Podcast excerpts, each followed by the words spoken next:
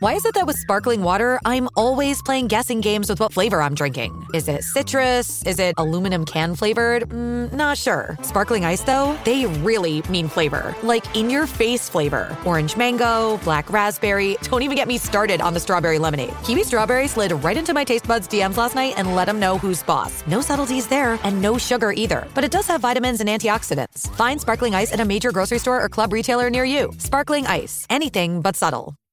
What does motion sound like? With Kizikans free shoes, it sounds a little something like this. Experience the magic of motion. Get a free pair of socks with your first order at kizik.com/socks.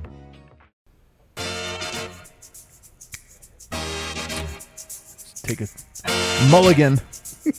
a mulligan. Mulligan. You ever take that one mulligan in a basketball game? Get the possession. Oh, like they're like, uh, we just shot an air ball. yeah, like time Tatum's out. like, time Tatum's out. like, let me shoot that again. Same exact shot. Same Run it back. exact- He just runs the same one. Uh, are we live, Kale?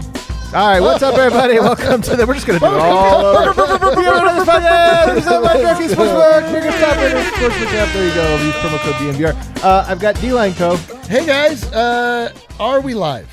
We believe we are live. Okay. Do so. I should keep up the facade that I enjoy sitting with you. That's actually. right. Oh my Yeah, god! You to got, let they saw the real us once the s- Yeah. stream ended and we all went our My separate face, ways. yeah, I just, my just The act went was over. Yeah. I just res- uh, started It was calling you both F face over and over. It's, it's all an act. Uh, over here, though, a man wearing all green. I wonder why. It's Brendan Vogt. Yeah, just feeling lucky. It's a lucky color. You know what I mean? Lucky color. yeah, for I don't you? know. Something today is just a little pep in my step, fellas. You do have a lot of pep in your step. Your hair is extra shiny. Mm, that's right. Athletic greens, I would guess. That's it. What that's what it is, no, man. that's what his fingernails are extra shiny. yeah, can't you tell? By the way, Oh. Athletic Greens is is is great, but we'll get to that, I'm sure. Uh, as I was mentioning in the intake one, we have uh, a great show lined up for you. We are going to talk about Andrew Nembhard, a four-year point guard uh, out of Gonzaga.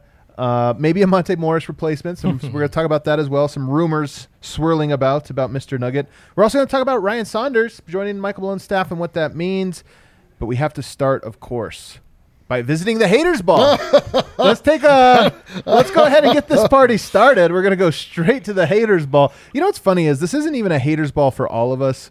It's really just a Haters Ball for one. Like for me, I, there's a little Haters Ball. I, I, Sure. I, am gonna I'm gonna join the Haters Ball. I'm not gonna sit on the outside. If you get invited to the haters ball, You you, have don't turn that invitation down. But uh, But do I have to like first throw it to my man? Uh, I don't know if you were watching the game last night. I caught it, Uh, Oh, did you Did catch you it? catch it? Yeah, I caught some Can you it. catch it? Fill us in on just like how your guy Jayson Tatum did. Well, you know, I'll start here. I thought that was his best game of the series. I really did. it's true. It's because it was. was factual. Yeah. So, glass half empty, glass I, half are you full. sure? Are you sure Game One wasn't his best? Where I know true. he didn't shoot the ball well, He and didn't didn't. really do. But Did miss 14 shots, Yeah, but those but- 13 assists. yeah, it that- really I think that might have been his best one. right? Yeah. And then Golden State decided, you know what? We don't have to double team him at all. Yeah. Well, so there was a well, couple little little bit, a little bit, made. but, Maybe but we'll talk about them. I'm just listen. When it comes down to, would you rather let NBA players hit wide open threes from the corner, or uh, a, a bad player take bad shots? bad player. You know He's? You know. bad player. You're going so far. No, I mean the ah. Warriors. Look, 104-94. They now move within one game of winning the championship this year. I don't think the series is over. I think it heavily favors the Warriors at this point. I think if you're the Warriors, you're feeling very good.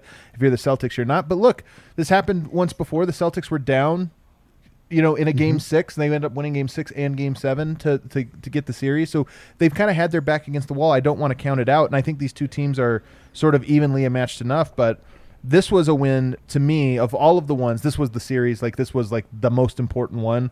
And the fact that you got a bad, I don't want to say a bad, I don't think this was a bad Steph Curry game. It was a bad shooting game. But nonetheless, a bad shooting game from Oh, Steph yeah. Curry and you still lose and not just lose but lose by 10 eric this was a this was a big statement win i think for the warriors Uh, no question. No question. This like this game more than any other in the finals has like really, really highlighted the depth that the W- Golden State Warriors possess. Like, I mean, you're right. Steph Curry is is uh, just brings defenses to their knees. He makes them scramble, makes them run around, makes them consider every move he makes. But I mean, usually he's actually making three point. he still makes them even with that attention Y- yes, I mean the game we saw before this one was like so unbelievably transcended from him.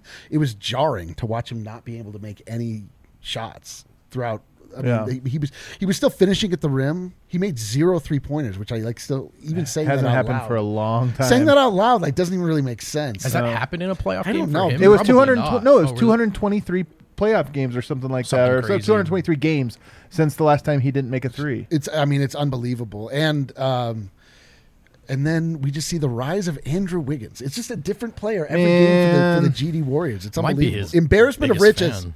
Andrew Wiggins might be my favorite athlete ang- of all time. No, just angle. Oh. Well, kind of like Yeah. one of my favorite angles to take on this. Um, but I don't know. There's a lot of. ang- what- What's your angle? I mean, I know your angle on this. Do we just want to do? I mean, we are in the haters ball. Do you You want to just just go for it, bro. Honestly, give us some takes here. Like, there's. No, see, I- it's not over, but we're five games into a finals. Yeah, I mean, sometimes players and teams will try their hardest to tell you who they are, and you just have to listen. You know, you just have to accept that. Uh, by the way, uh, on a serious note, Andrew Wiggins is a foxhole guy. It's 2022. I know. Carl Anthony Towns. I know. Wow, you're man, you're going to haters. I'm just no. This is a I'm- different I'm haters just ball than I thought. No, no, I'm just saying. Karl-Anthony Towns taking straight. He's been out of the playoffs. I'm for just the saying, longest. we're in hater I'm just land. saying it's crazy that all this time later, this league is hilarious. Every four years, everything you think you knew about the players Mm-hmm. and the narratives completely flips on his head. Andrew Wiggins, unironically a foxhole guy, that feels like a joke. It does feel like a joke. It's, uh, I mean, it's funny because that's the number one overall pick, and it's amazing. We're like, he's unbelievable. Where did this guy come from? like every team He's was on, like, he's on a max contract. the, it, it, like the year before he was drafted, it was rigging for Wiggins. Like everyone was was tanking so they could get the Maple Mamba, and it was like he was a guaranteed, like no doubt number one overall pick. I don't think I'm not, little revisionist history. All that other stuff you're was, saying, I no, no, no. All that stuff you're saying is true, except for the no doubt part. For- some years, my world a, it was. Well, some years there's a first overall pick, but you don't know are they a superstar? Or are they just like a Sure. good player? I think he was a little bit in that category, clear first pick, but I don't know that he was a can't miss blue chip. Can't miss meaning just like he was the right choice to Yeah, make. Like yeah. he was going to be a transformational player for whatever. Uh, I mean, at at least in my world. I mean, I, I was not, uh, you know, maybe absorbing the NBA as deeply as I am now, but you know, it, it, it was like, man, what could we do to get Andrew Right. Wiggins? How could we possibly get a player like Andrew Wiggins? Right. And he goes to Minnesota, absolutely just gets buried. He becomes a joke. Uh, he gets traded for D'Angelo Russell. Like, it's crazy, man. Draymond, Draymond talking about it last night. You said the initial reaction to that was that was a flip that preceded another flip that we just got Wiggins to trade him, but for us, we never viewed it that way. And he brought up that anecdote. I, I, I don't know if any of you saw that. I'm sure many of you did. That they got to talk to Thibs about this after acquiring Wiggins. May or may not have been a lie. Somebody's lying on this. I feel, but go ahead, give the story. First of all, that's you're probably right. I like that too. But and he says that uh, Jimmy Butler apparently loved Andrew Wiggins. And as Draymond says, we all know Jimmy. If there's any softness to you, he does, just doesn't like you. It's just not the way he's cut. Not a big fan. I know we've litigated and relitigated this, but I still go back to like th- things have worked out for Denver in a very good way. But I know a lot of people back in the day would say like Jimmy Butler would have ruined Jokic, like he would have hated Jokic, he would have beat him down. This that. can't Part of me ruin is like, Jokic, yeah. I know, but part of me is kind of like.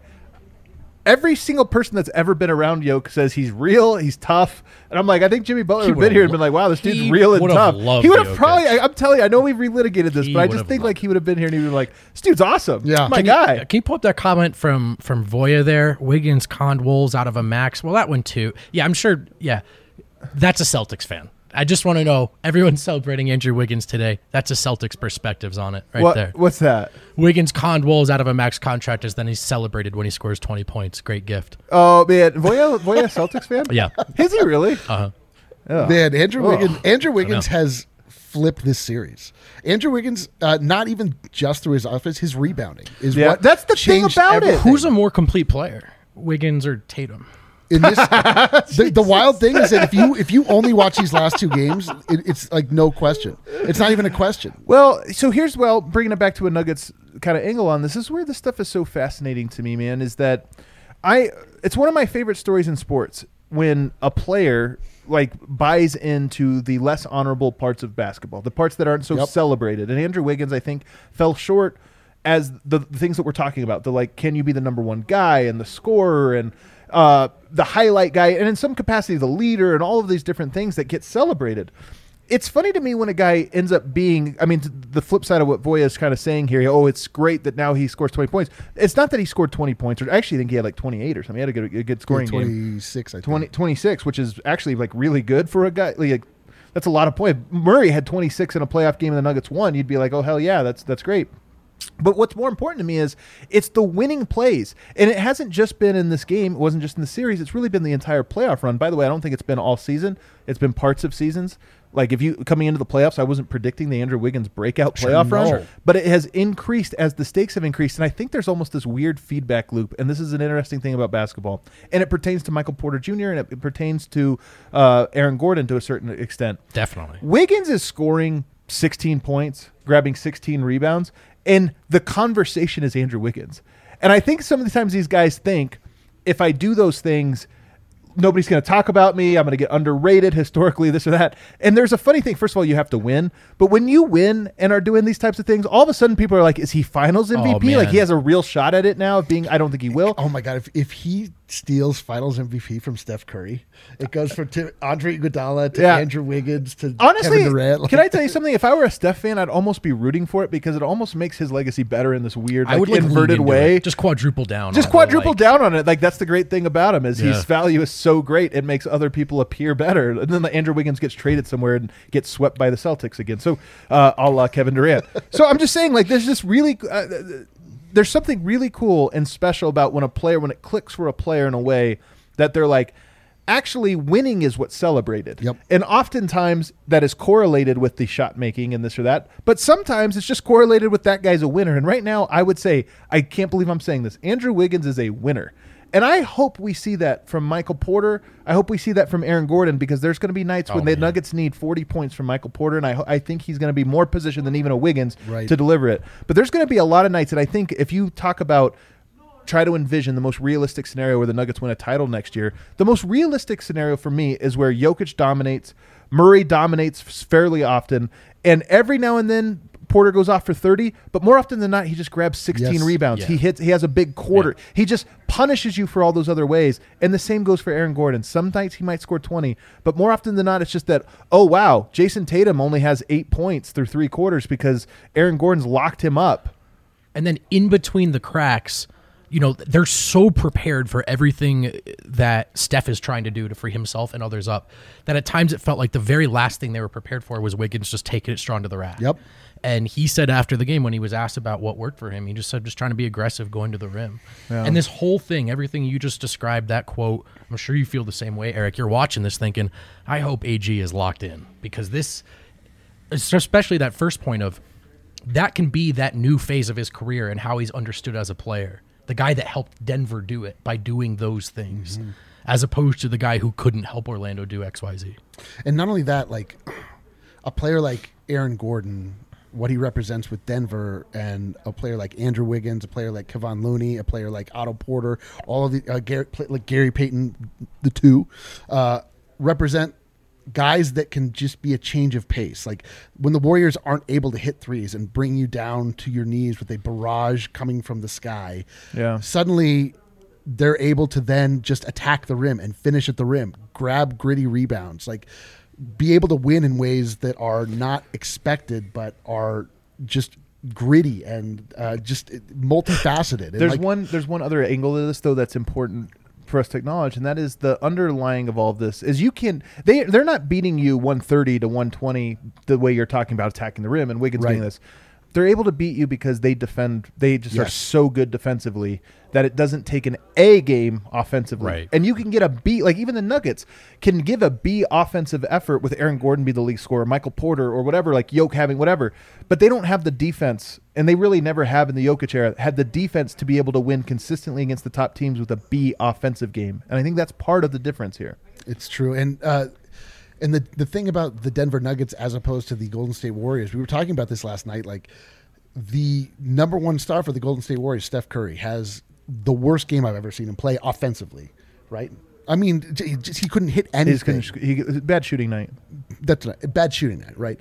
Jokic doesn't have like nights like this. Like the baseline for Jokic much much higher. Like you, he's at the rim. He's not taking the degree of difficulty on the shots that Jokic takes, as opposed to Steph Curry, much uh, lower, right? Like so he, you know that you're going to, you can count on minimum 25 points from Nikola Jokic. Right. Like you can just take that to the bank every single night, and if you can just then have other people around that can you know play these roles like you're seeing all of the other warrior players step up and sort of fill in the gaps when they're not able to just rely on Steph offensively and defensively like the Nuggets are, po- are in such a position with a, a player like Nikola Jokic that if they can just get Aaron Gordon, if they can get Michael Porter Jr., if they can get Bones Hyland, all of these guys to watch this finals, buy in the way that these guys are buying in. I mean, the, the sky is absolutely li- the limit, and it just it just feels like we are seeing, you know, a lot in this finals that are is directly applicable to the Denver, Denver Nuggets. I, I also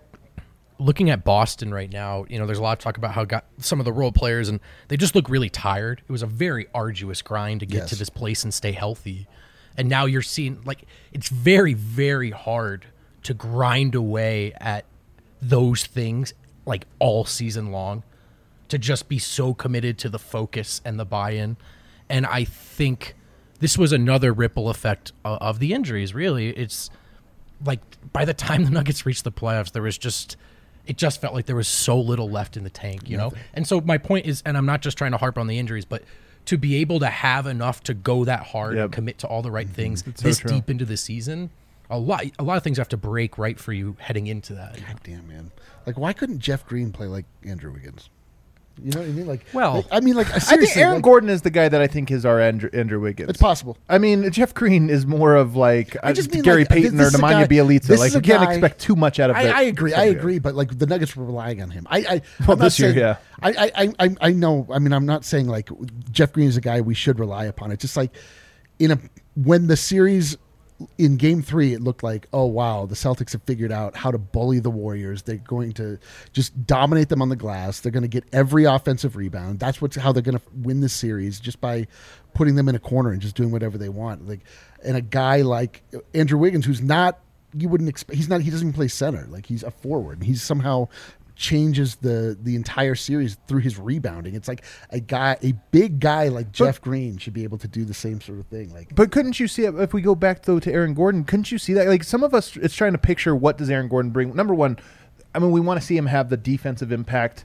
Uh, yeah, that like we almost want him to be Draymond as much as anything. Where he or Marcus Smart, where you're like, hey, shut down a guy for a series or a couple of series. Yes. But I do think the other part of this is if Aaron Gordon doesn't have a guy to guard. We've seen this in last year's playoffs. Like, okay, you've got uh, all right, Chris Paul and Devin Booker. Like, I don't know where does he fit in. He's not going to guard either of those guys. It could be as simple as can you get a career high rebounds? Yep. Just get a career high, whatever Right. your career high. is, Just make that the thing that you're going to punish teams because it changes the complexion of how a team Right. looks at you. And like right now, I'm looking this thinking the Celtics probably have like as they're in the drawing board right now preparing for Thursday's game six, they're probably factoring in Andrew Wiggins' rebounding as a thing they have to control. It's like we have to stop him. He Absolutely. has three of the top five rebounding games of his career in this series. Like we have to keep him off. And guess what? That costs something. It costs resources, Right. which opens up the door for other players. Right. And that to me is the real value that you're hoping to get from an Aaron Gordon and at times a Michael Porter. We all think he's going to score a bunch of shots, but sometimes it can be as simple as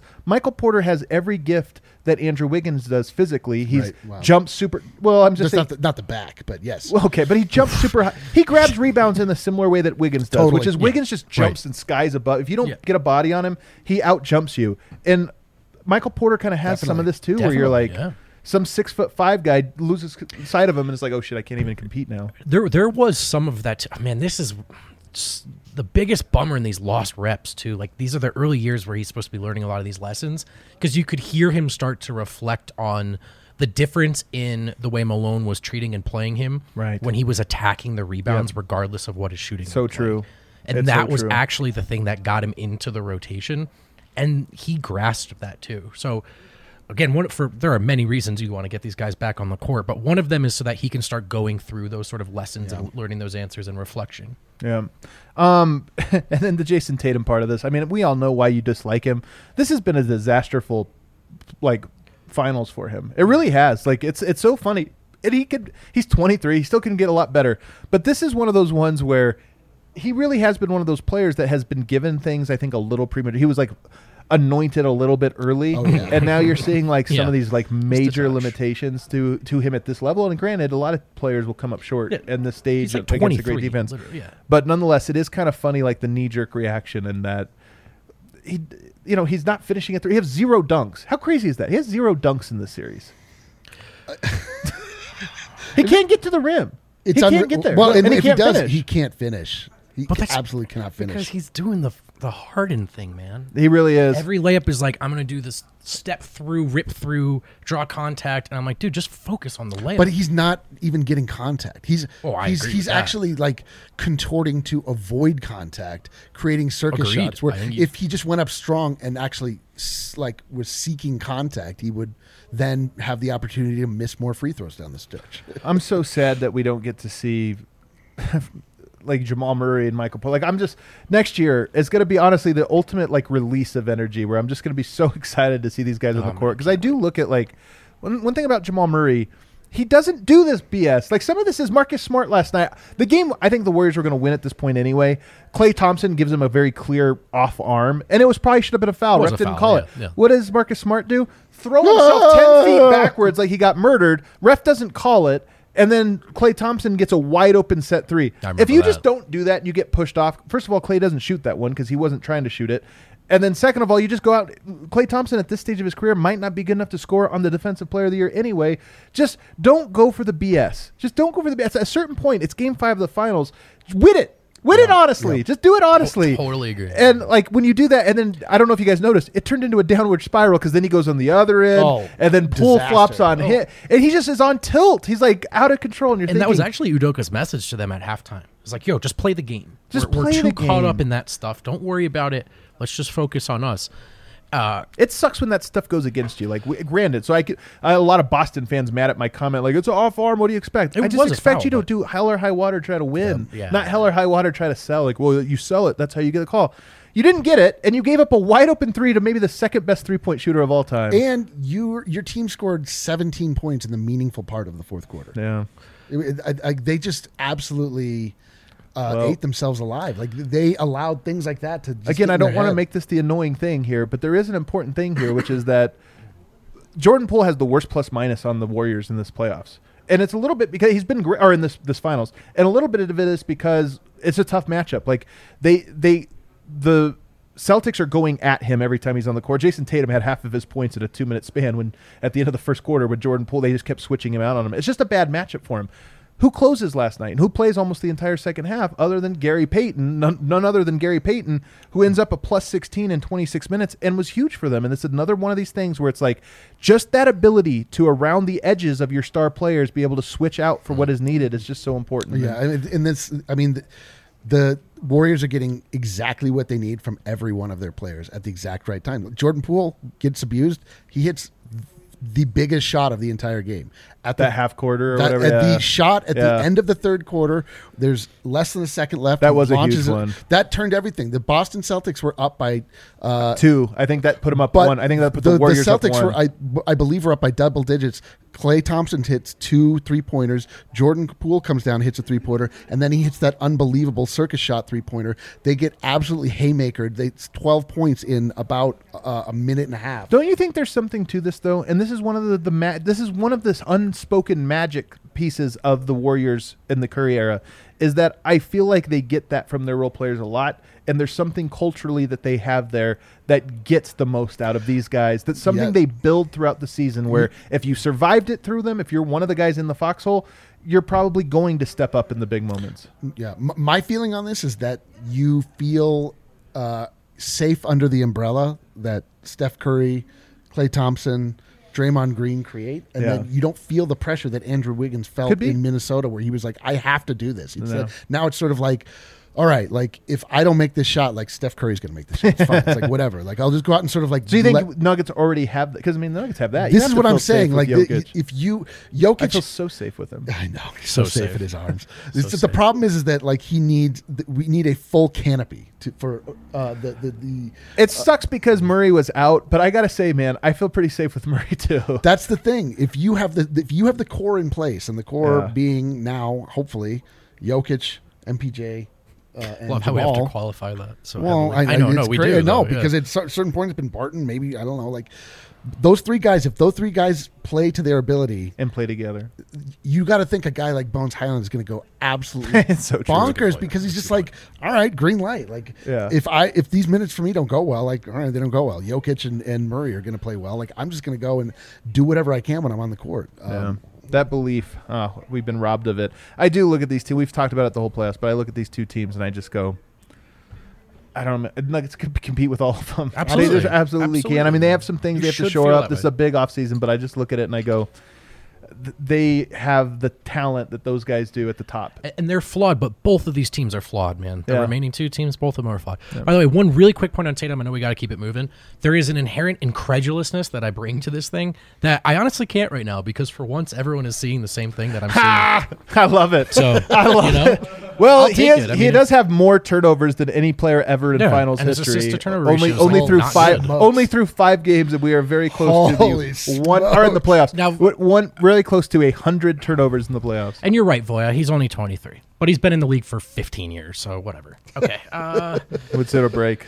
Breckenridge Brewery is the official beer of Really, DNVR. Voya's out here Remember standing as supporting our- standing Yo, what is Celtics. By the way, weird I love Voya. This isn't real There's beef. no way I Voya's just- ever been to I hate Boston. the There's just Celtics. no way. Oh, he wouldn't feel the way he does. There's about the no Celtics. way. All right, here we go. Breck Brew has beer for any occasion, hating on the Celtics, rooting for the Avalanche. There's so many ways to enjoy the official beer of DNVR, and you can find any of Breck's fantastic, fantastic selection via the Breck Beer Locator. Tell it where you live, tell it where you're looking for. They'll tell you where Avalanche to go. Amber Ale, baby. How about a little promotion? Everybody loves promotions. What's better than the Avs scoring two goals in the first period? A free beer to wash those two goals down. One game days, start your Avs game with an Avalanche Amber Ale at any bar or restaurant and save that receipt because if the Avs score two or more goals in the first period, Breck Brew is going to pay for that beer, baby, via rebate. Just upload your receipt on breckbrew.com. They got a good goalie, right? Tampa Bay. Yes, They do. Okay. Oh man, I love this. Unstoppable object versus movable force.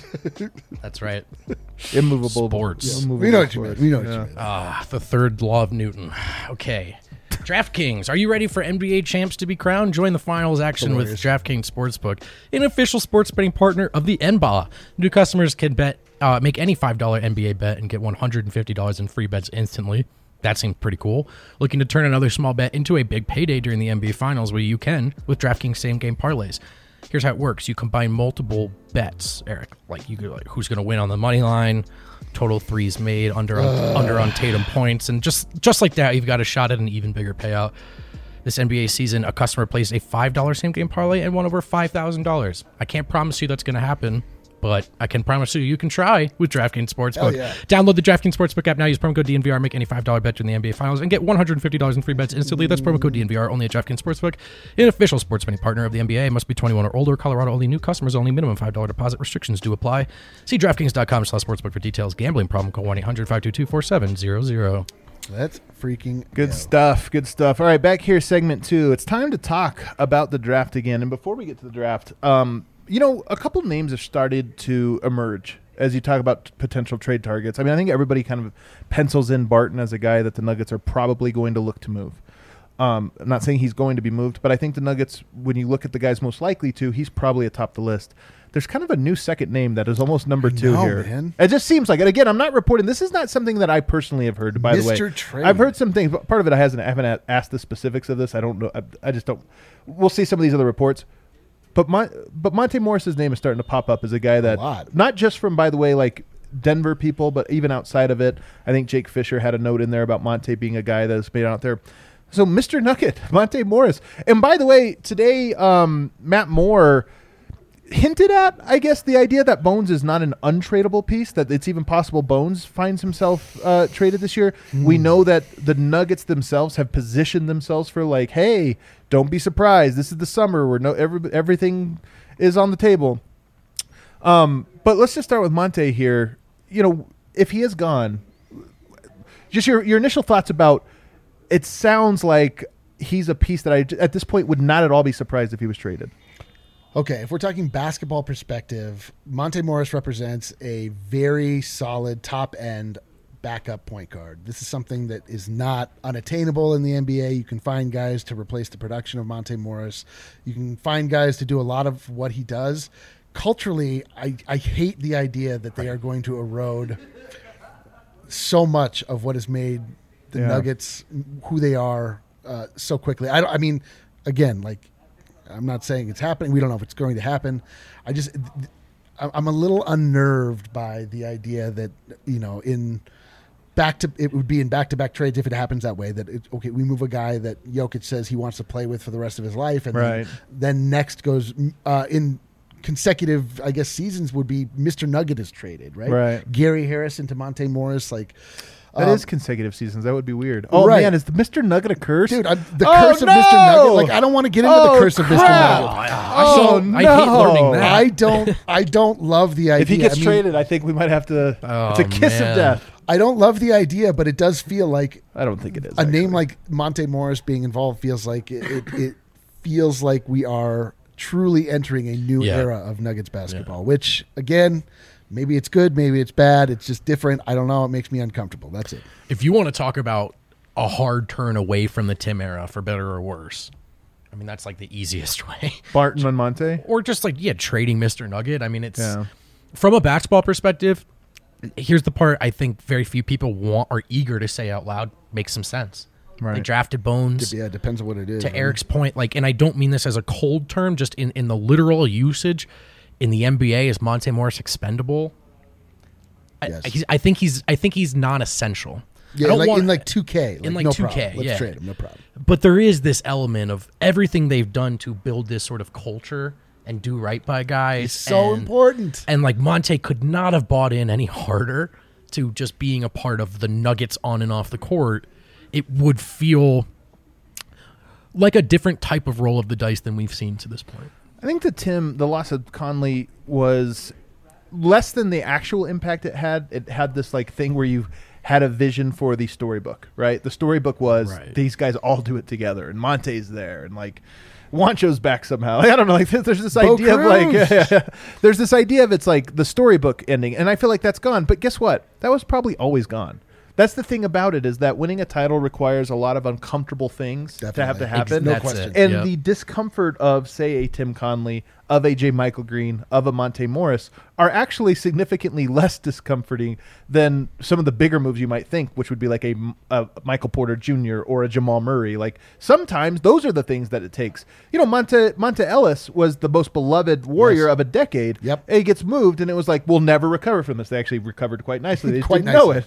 Um, and so for me, I look at it. My pragmatic self says we've talked about this enough to, for me to say Monte Bones. I don't know that both of those guys are on the final form, so you have to pick one. And then, by the way, it is even possible that neither of them are on the final form. Like there is a world in which Jamal Murray is your scoring guard, and then you have some defensive guys around them. So I look at that. I look at that report. I just say I'm not surprised. The Nuggets have positioned themselves from Michael Malone to Calvin Booth to uh, Josh Kroenke of hey, this is the summer of some un. Uh, popular decisions, maybe some unpopular trades, but they're going to be things that ultimately pay off. And Monte Morris represents that. I So mean, let, us hope they pay off. It's just, you know, it's just the Denver Nuggets have pulled themselves up by their bootstraps. They were in Yeah. the absolute nadir of the NBA. The worst. They were so da- they were down so bad. It's hard to describe during the Brian Shaw era. They made a lot of uncomfortable moves by getting rid of George Karl, by Yeah. uh, moving on from a, a lot of players that uh, felt like they were, you know, sort of foundational to that 57 win season.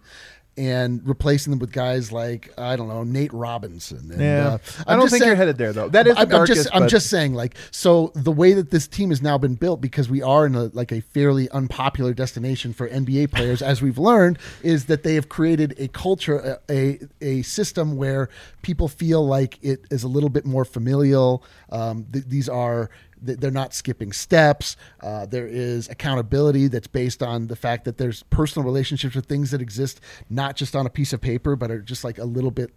They're they're above, uh, you know, things you talk about with roster construction. Right. Um, and to turn away from that, I don't know if it's like you know maybe it's bad, maybe it's good. Um, it just it just makes you a little uncomfortable because it yes it tells you uh, very clearly that the, the, the strategy has changed, which they've been very clear about. So we'll, we'll see what this looks like. Um, I'm just, you know, I don't know. We'll see what comes, baby. we'll see what comes.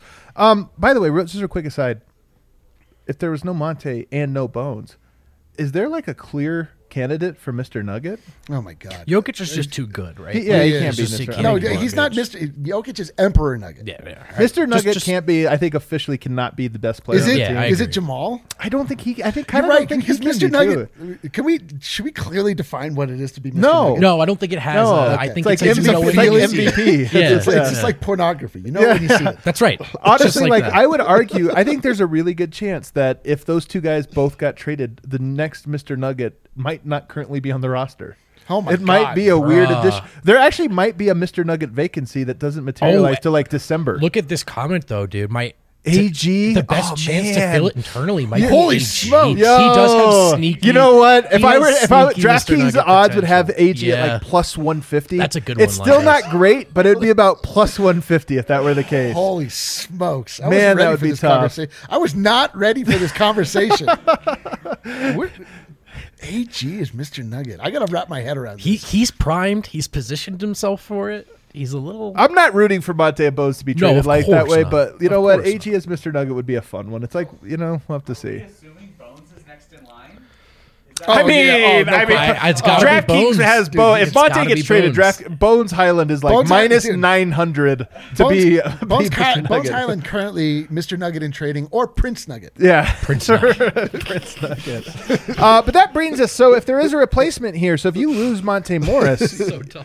you lose Monte Morris. Do you have a point guard? Well, one name that you might have uh, coming in the draft, Andrew Nembhard, who right now. So here's an interesting one out of Gonzaga, four-year player. Yep. He actually spent a couple years. Um, where was it? Florida. Yeah, two years in Florida, two years in Gonzaga. Was a starter basically the entire time. I think he only started half of his junior season.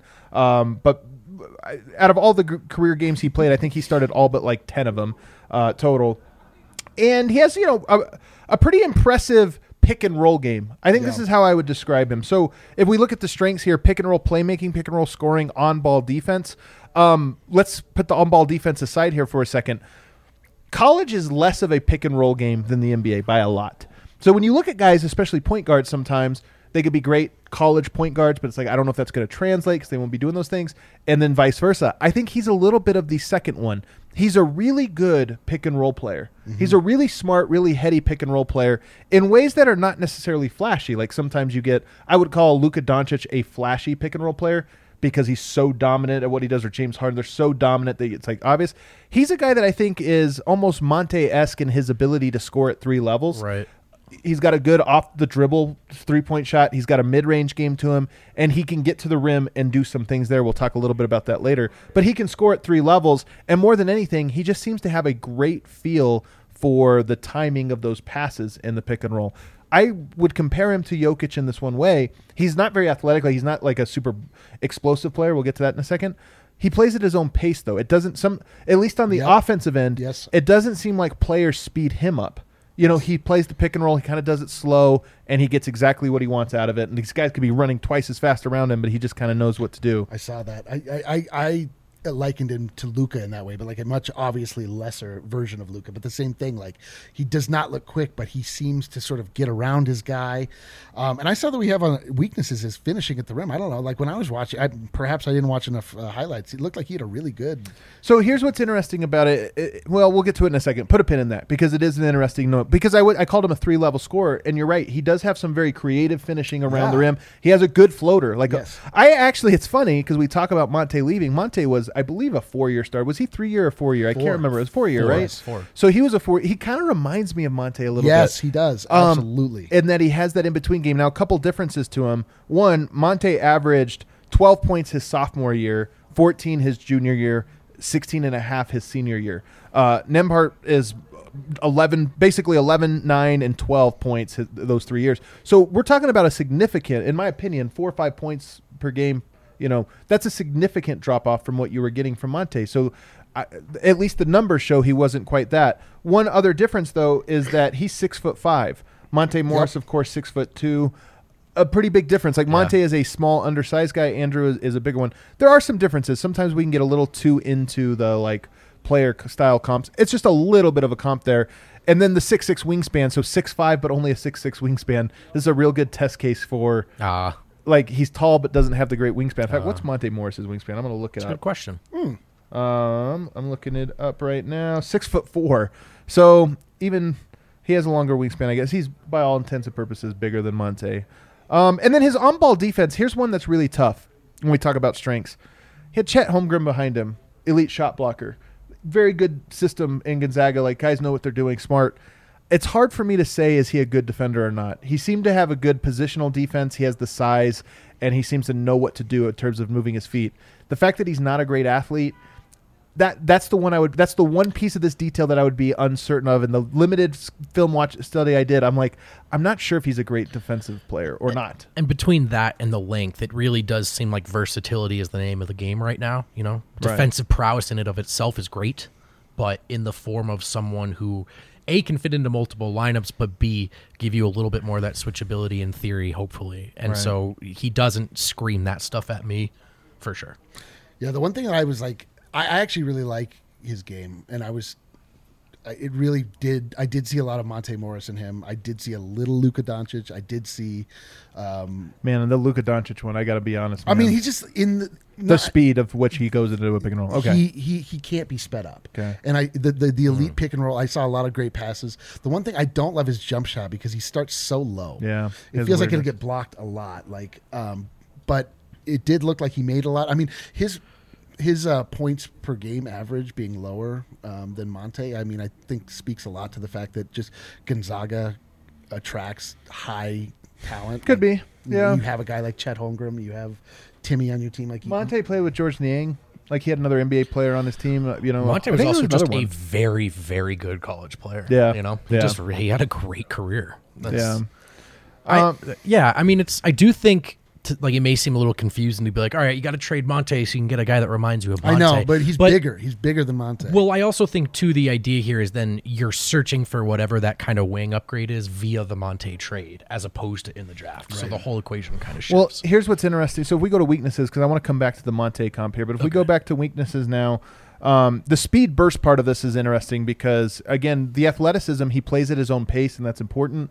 But is there the explosiveness? Sometimes you can have you're not a great athlete, but you have the ability to kind of one step go into something and finish high. He doesn't really have that. Like he actually is a pretty ground bound player. He's a two foot jumper, and he doesn't have a lot of the like again, it's not burst, but even Monte has this where he can just get a one step going and then kind of go to a hook shot where he has a little bit just so you have to go at him. He doesn't have that. And that's why the finishing at the rim, like there's some of the low lights when you watch him where he doesn't just get his shot blocked. He gets like packed. You know what I mean? Like he'll go up against every now and then an NBA caliber center or something from the college ranks that will like he'll challenge him at the rim. The guy won't even drop, and he'll just be like, "Dude, what are you doing?" And it makes you think like, how's he going to score on Rudy Gobert? How's he going to score on Clint Capela? Like he doesn't have the burst, and he doesn't have. Now here's why I wanted to come back to Let's Monte. give it to Jokic. If you guys notice, this is one of the most underrated things about Monte and where he really improved from where he was as a college player to where he was as an NBA player. He worked nonstop. Remember, he went to the G League his first year, nonstop on how to become a creative and crafty finisher at the rim. Yes. And if you think about it, he might be the craftiest finisher on the Nuggets roster, him or He- he Jamal, really is. because he really does have a lot of those like weird like he, uh, fast break monte morris one-on-one against the defender is like awesome he's like it's like his most underrated skill because he's so good at like Just chucking crazy in from these weird angles. crazy angle, and he gets it in over the de- defense, and he worked really hard to get that. But again, it took Monte one year of the G League. Then he came back, and then now we're five years into the Monte uh, experience, and now he's at that level. So, can a guy like this, you talk about trying to win a championship this year, is he Facu finishing at the rim? Maybe a little bit better, but is he just not quite? Is he Moutier? I mean, where it's he's just not like five six, so that helps. But I get what you're saying. but he's just not quite good enough to put the pressure on the rim. So all that other stuff at the NBA level is diminished a little bit. I worry a little bit about that. And then lastly, I would say the lateral quickness part of this um, for defense. Again, the Chet Holmgren piece is tough for me because Chet helped him out. They had the defensive pieces. I just don't know. Is he going to be laterally quick enough to guard De'Aaron Fox? And again, maybe that doesn't matter early on in his career, but if you're trying to win a title with a guy, he's going. If he's not good at that, he's going to be switched out against those guys in a play. He might have to guard Jalen Brunson for you to win a, playoff series. Yeah, I was. I didn't see a lot of examples of his defense. I was looking for it. Like I, th- I mean, that is if we bring anybody on the Denver Nuggets that does not provide us with perimeter defense, we're making a huge mistake. Right. I mean that that is the number one need for this squad, and if especially if we move on from a beloved Nugget to get a guy that's just a bigger version of him, but like is not any more uh, effective at that, then I mean that that would be- feel like a big mistake. But all all that being said, like I like this guy. So interesting detail here. He played with R.J. Barrett in high school, which is kind of interesting. And then he played obviously with Kispert, Suggs, Ayayi. He's played with a lot of NBA players, and I do think this is important. Like we start to talk about the Villanova players, or the you know the Kentucky guys that always seem to outperform their draft position. I think Gonzaga's right there in terms of, again, NBA pick and roll player, a skill that's going to translate a little bit more, but also just having done it with elite guys, it probably does sharpen you a little bit. So um, he's an interesting one. Now, here's the last piece of it is some of the mocks have him as like the 45th, 50th pick. The Nuggets have 21 and 30. I think he's more of a 30 than it is a 21. Right, But here's the thing. I've been talking to people when the report came out from Jake Fisher, just kind of prying around. The message I got back was the mocks are way off at him. Wouldn't be surprised if he goes ahead of 30, meaning like if he is taken actually in the 20s, not by Denver, but by somebody else. And somebody also said, just watch the mocks. As you get closer to the draft, more intel comes in and you start to see more movement. Not on everybody's mock, not on some random mock you're going to get on No, Fansided. But when you talk about the guys who are a little bit more plugged into these things, you'll start to see the mocks get a little bit more refined. Right. And he's already a guy that I saw, for example, um, uh, Sports Illustrated's mock draft has him as 33. So it's that's from 48, 50 to 33. Just some intel that he might be one of those guys that surprises a little bit in where he's taken. So I don't think it's that much of a reach. I've had a lot of people say I feel like that's a reach at 30. I wouldn't be surprised if he goes top 35. So if it's Denver at 30, or if it's somebody else even before that or around that, I, I, that might be more in line. and again i don't you know don't love the idea of a development or project pick but they're hard to avoid when drafting but this whole equation changes if the point of the Monte trade is seeking out that upgrade, right? Yeah. And that that archetype of player. And if you find a defensive upgrade via that trade, then I think the way you approach this draft Yeah. kind of changes a little bit. Isn't it hilarious that he played with RJ Barrett? RJ Barrett's been in the league for like it feels Yeah, like how's for five possible? years. this is like when uh, Michael Porter came in. He was like, "I was ahead of Jamal Murray in high school. Like, what? How's he been in the league for all this time yeah. ahead of me? Like, what's going on?" yeah, so kind of wild to think about. Uh, I'm intrigued by this guy. I'm not gonna lie. I, Yeah. He has, I think. Um, my limited scout on him, maybe some bust potential. I don't know that you want to go into next season. Again, Monte, I think, really benefited from the fact that when he came in, he basically had a redshirt year. Yep. And it was so good for him, and he made a huge leap, and It's then true. he was awesome the first year. This guy, is that Denver's plan? You know, if you lose a Monte Morris, are you counting on this as your third guard? And if so, like if he's your third guard and everything goes well throughout a season, or your third point guard, I mean, great. Maybe that's perfect for him because he'll probably play 25 games and he'll get just enough experience. But if you have an injury and all of a sudden it's a Facu situation where it's like, hey, we have to survive three those months, never happen, though, and man. he has Yeah, to, come on, what are you talking about? we have to survive three months, and we really need this guy who's never played. Our season depends on him. That could be a tough spot for him to be in. So I'm intrigued. Yeah, there's something nice though about in that scenario. I mean, a guy that's been in college for four years, like those guys come in and they're like more poised, generally speaking. Like Yeah. there's, I don't know, like I don't. We'll see. I, I, I, I don't. I'm, just, I, I'm uncomfortable with the idea of just replacing Monte Morris with a guy that reminds you of Monte Morris. I'm just uncomfortable in general. Yeah, I man, I just don't love the idea. Even if it makes the team better, it's still yeah, kinda I know. I just don't like. It just makes me feel icky, which makes me. I don't like that. All right, let's take a break. On the other side, we're going to get to Ryan Saunders, kind of dish on him, what we think of that move, um, and tie up some loose ends. whether it's Nembhard, Monte, any rookie, whoever it is you're trying to watch in a Denver Nuggets uniform, you can. Can you? How? And that's not because of the some monumental change that you missed overnight to the situation at large. It's just because of the the great work from our friends at Evoca TV who are working so hard to put Altitude mm. Sports and AT&T Sportsnet and other national channels on your TV. Right now, Evoca service is available in Denver and Colorado Springs. That should be directly relevant to many of you. So don't miss the Avs chase that cup. Don't miss the Nuggets' upcoming season, putting those pieces back together. Rapids, Mammoth, Look, man, you can watch all your Colorado sports, and you should feel entitled to doing that. I really think so. You're taxpayers. You live here. You're fans. They should be on your TV. They can be on your Evoca TV, and you can get Evoca TV by going to evoca.tv slash DNVR and then use the promo code DNVR. You'll get $10 off your first three months. That's only $15 per month for the first three months, plus receiver, no contracts, no hidden fee, t- TV fees. Excuse me. Evoca TV gets the people going. You know what gets me going, Eric? Uh, talking about Jayson Tatum. That's correct. Whatever's in that styrofoam cup that you're drinking. It's lean. It's, It's lean. Per- I thought it was purple lemonade. I can't believe I stand lean yesterday. You didn't stand lean. like You- people used to think red meat. oh, that's right. You actually equated uh, codeine-based cough syrup mixed with Sprite Utterly to red absurd. meat. Utterly absurd. It could be like Four Loco for That all was, I know. li- I that don't was know, I'm literally just the saying. worst taste take ever uttered on the internet. I can't believe we can bring that back up till right People now. in the chat, like when I went back and looked at it, were like, "Bro, this is Bro, this is not- yeah. I'm like, sorry, I just learned about this ten seconds ago. I don't know. Yeah. what the kids are doing these days. on that one. But listen, only half of that picture was wrong. The other half was great. Get your pre rolls. Go to go. go to Light, go to Lightshade Dispensary. Use promo code DNVR for twenty five percent off any purchase you make. It's honestly, guys, our our number one way you could support us. The easiest way, like you already have a dispensary, make it yours. Lightshade. Go And- there, use promo code DNVR, get twenty five percent off. It's like you win, we win, and it's honestly, it, it's actually really meaningful to us that you guys Yeah. make them. We love these people. and go go in person. I mean, the, the- when you go in person, you can actually talk to these people and make a lot of joke about con- consuming this stuff recreationally or for whatever use. But it's important to understand like why you're using it, what you're using, and when you go and talk to a bud tender, you can get a much better understanding of hmm. what it is you're buying, and you can actually seek to address specific issues if that is the reason you smoke or if hmm. there's a particular high you're looking for.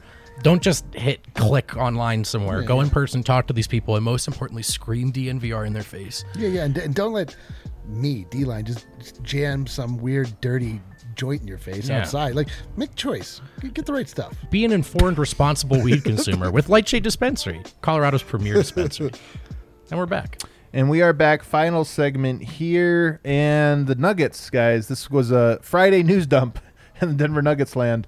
The Nuggets have added to their coaching staff. Michael Malone has added to it. And who did he go with? None other than Ryan Saunders. Oh, no, sorry. Ryan Saunders. Well, he Ryan hinted at it. It was going to be a, somebody with head coaching experience. It was true. Okay, Um, check. Yeah, brings it. I, that was really the only thing he kind of Okay. hinted at. Or and, and lots of assistant experience. Someone who's been around the game. Okay.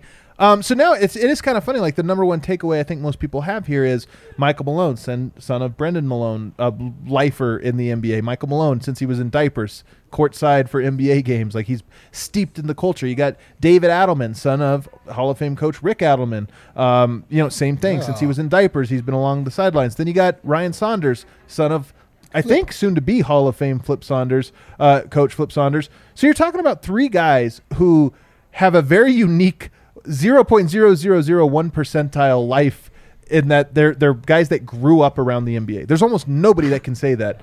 They grew up around the NBA. They have that similar background. They're steeped in it, um, and now they're joined. Kind of, what's your first takeaway here? And by the way, this replaces Jordi Fernandez, who was uh, has been an assistant for the Nuggets for several years, who went to Sacramento, so there was a vacancy.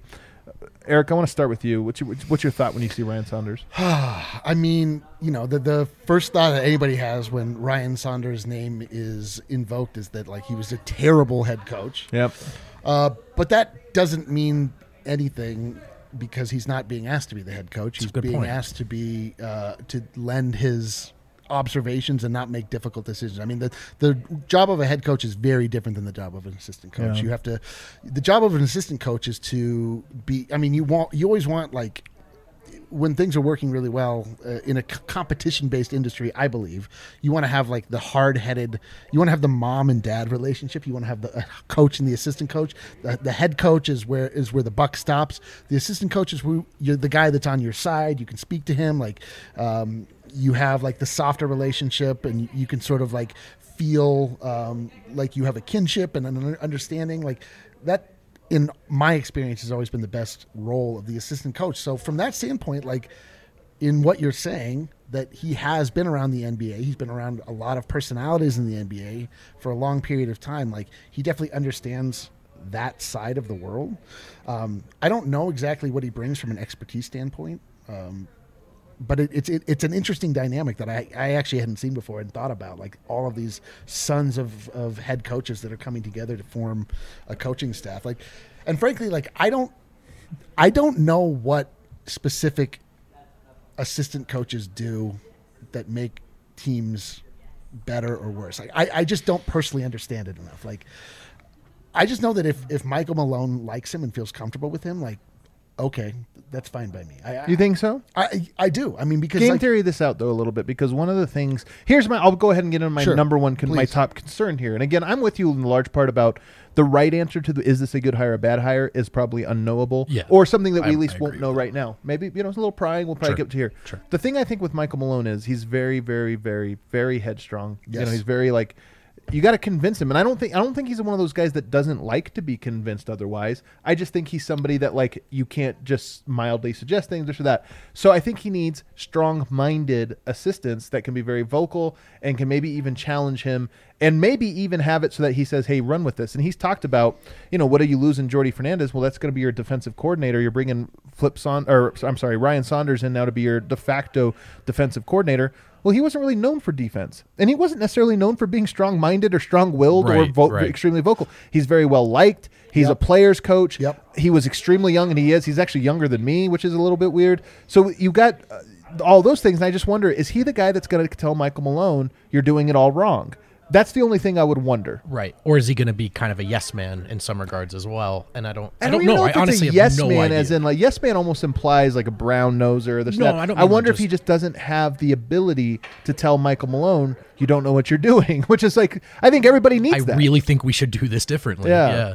I, I wonder that too. But then the flip side of that is this is a guy who Malone has a relationship and level Yes. of trust with, and perhaps that is within that same conversation a strength in the end. So that that is one of the things I hope to get a grasp of. And then to your point, Eric, I do think it is so hard to know like what do we know about how the Wolves locker room responded to him? You know, like we can ask Dane and we can paint a picture and, and ask other people in Minnesota and all that, but it's it's different than being there than covering it. and- By all accounts, though, I will say this: by all accounts, everybody truly loved him. That's so what he I've was a heard as guy well. that you. Lo- I mean, he had a horrible record as a head coach, and it's Right. not lost on me that when they replaced him with Chris Finch, there were other things that happened along the way, but that there was a really stark, like, cultured shift from that Right, moment. So it's like, okay, they became a more serious team. Again, it's not all one thing, but at least it's part of the story. But I will say that he was a guy that I think everybody Right. loved, even through losing, which is very rare. Right, I agree, and and so it, yeah, hopefully he's a guy players will respond to. I wonder if they pick up on that at all. Like this guy's been around the league his entire life. This isn't just me sort of listening to any other any random person on the sideline. I'd be curious to know, but it, I I ultimately agree with Eric on this stuff. Until it gets started, it's so very hard to to know the answers to this stuff. Yeah. So just just pieces of this here. I don't have strong takes on him. I mean, I will, you know, we'll, we'll kind of, I'm sure, get to learn a little bit more and more about him and what he does. But he is taking on a pretty important role. I will say, when he was a head coach, I think he got the head coach's job at like 31 or 32 because he's 35 or 36 now. He's still really young, um, and I think that's always an interesting thing to think back to. I mean, what was Mark Daigneault? I think he's also like 36 or so. He's not that old, but it's very rare for a guy sub 40 to be the head coach. And for him to go to a young team, I mean, he was the same age of half the guys on the roster. Think about how weird that is. Yeah. That's a really weird dynamic. So Yeah, some of his failures in. Minnesota should be taken with a grain of salt. Yeah, I mean, absolutely. And th- there's something to be said about being, again, that bridge between the head coach and the players. And Right. if you have a guy that's maybe closer to their age range, that, you know, this heard of things like, I don't know, lean, knows what they are, Do you think? Do you think Ryan Saunders has heard of lean? You know, he probably watches the DNBA show. You think so? I would think so. He knows You- of it as you don't of- think he, like? I think you and he learned about it at the same time. You don't think he likened it to red meat or something? I think or he like probably eggs, would. egg, egg yolks. or Four Loco. I don't know. Probably. egg yolks aren't good for you, or are they? We don't know. I feel like Hard to they might be. Everything is up in the air. at I this just keep point. eating I them. Goes back and like, forth. All I know is that every time I watch a Denver Nuggets game, they interview a different guy at halftime that I've never seen before. and So I, true. and Who did I- they keep trotting out this year? I don't don't, know. know who that guy like is guy- either, there was like a guy No, no that was a weird man, one, man. And I'm like, I'm like, don't is like. that my cousin? He seems Yeah. like I met him at Thanksgiving. I'm We've done this before, but who's your top ha- half coming out of halftime interview coach Oh. of all? You go back the whole history. I have an easy number one. do you? Uh, Actually, you know what? I don't remember Chris Finch in this role, so I can't say if it was him or not. But I have an easy number one. A guy I just always liked who did Please. it.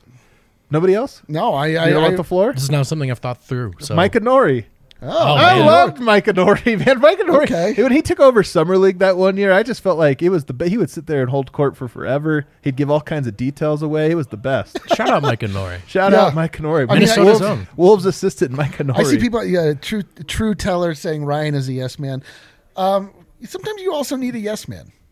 You know what I mean? Like sometimes, like Michael Malone has a has a a vision in place, and he's like, okay, help me execute this. Yeah. And like not you don't always need like a guy that's like no no no no, but like at a certain point, like maybe they just like each other and they have honest conversations about basketball, and it's not just like man we got to change this. It's just sort of like offering his opinion. You know, there are different ways to impress or uh, make an impression upon the way things are done versus just being adversarial, particularly when you're with people all day, every day. Like we have conversations about things that we do here all the time. Oh, D line is classic yes man. I am a classic. Oh, yes that's man. Classic yes Everyone's man. Just like, oh. can't appease you enough. Yeah, everyone's like, "Oh, I have a shirt." I'm like, "Yes, that's I love Let's that. That's do a great idea. I'll do it right now, no problem." Um, but there's something nice about just having people with you that just sort of like you create a positive culture. You Yeah. create a, a culture that people want to be at work, and then the players that are headed by Nikola Jokic that a- actually is uh, really creating the culture on the court it feels comfortable and and things just just work well. I mean, like. I don't want a guy to come in and just be a jerk, like that just, just says like, no, that we're, we're just doing defensively, we're doing this all I wrong. don't. I don't. That's the difference, though. The jerk aspect of it. It's more of like here's here's the thing. Michael Malone just said in his last media availability is that the Nuggets might have to redesign their defensive philosophies. They might have to redo that.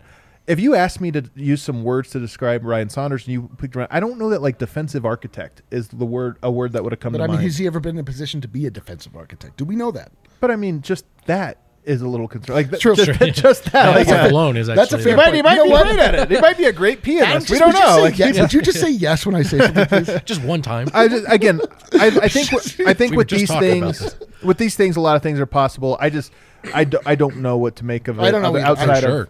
For sure. outside of the. Things I'm interested though. Every so. every season, the Denver Nuggets have a whole host of new assistants. I will say Does it make a difference? Yeah. I don't know. I do this deal. By the way, I, I had first heard of it maybe six weeks ago, so I think this is a thing that had been like whatever, long time like probably in before the Jordi thing was announced. Again, a lot of things happen behind the scenes that you kind, you know, like you kind of, you kind of hear about. So I, I think this was one of those ones that has been in the works for a long time. Um, By the way, while we're on the topic, Dar- the Darrell Arthur mini thing was real. That's still a possibility. he's just still under contract. Is it? Is that it? Or well, he's he's mulling. He's really? considering. He's I still love consideration. Darrell Arthur, man. I, I hope he stays in Denver, man. I just like Darrell Arthur to me is like a perfect like, you know, he didn't have that big of an imprint on the roster, see him?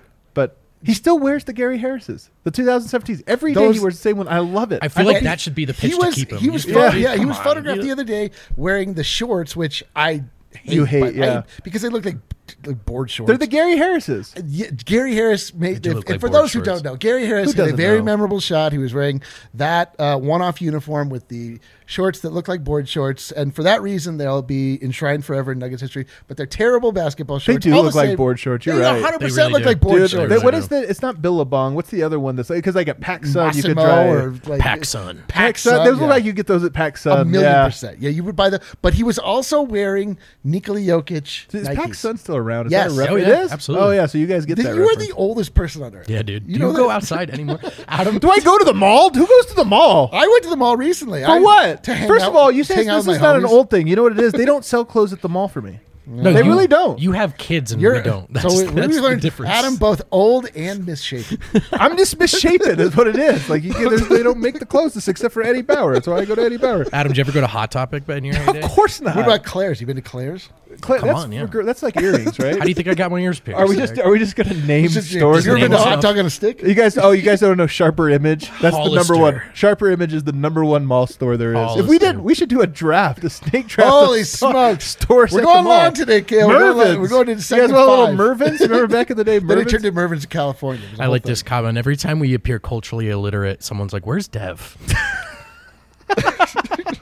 But it's Peter. I mean, It's it's buckets. I mean, come on. Hit that like on the way out, everybody. We'll, oh, oh, we do have a couple super chats. All right, what Oh, do we let's got? go. Oh, We're done? Hell yeah! Somebody super chatted on a Wednesday, a Tuesday. Uh, cool Cootie says, "Can Eric and Adam argue about Gary Payton again? Water under the fridge, cement Adam. Hell yeah! So many references there. Is it really that weird to say cement? Totally. Yes, yeah. super weird. First And- time I've ever heard it. Are you serious? Yeah. I feel like this is the thing. I feel like this is regional. And I, just to clear this up, I, we weren't arguing about Gary Payton II. We were arguing about whether or not it matters to have. Let's do it I'm just top. saying, Let's start. Whether or not it matters, he, My- clo- he closed the most pivotal game of the finals. so Yeah, I don't but, know. uh, d- Actually, the two most pivotal games of the finals he closed. when but we whatever. look back, when we look back and we say, is Gary Payton the second, the most pivotal member of the Golden State Warriors? Yeah, that's I a- still say no. that's a different argument. But That's, okay. that was my Yeah, entire frame- point. But Adam frame came your in argument the hot way you off want. of vacation because he heard me say that he was wrong sometimes. yeah, he So sure he I was wrong when I wasn't. That's what I was upset about. You said I was wrong. and I wasn't. I was But, I, right. but but the, the the crux of the argument is that at the end of the day, I'm going to be wrong but right. When the Warriors win in six. Jack says, "I have to ask, who's the most handsome Nugget?" We can't. I don't think we can answer that. Uh, who's the most handsome? Eric, Nugget? you can. Yeah. Uh, no question. Uh, with a bullet, Nikola Jokic. Let's go. there you go. Hit that like on the way out. We'll see everybody.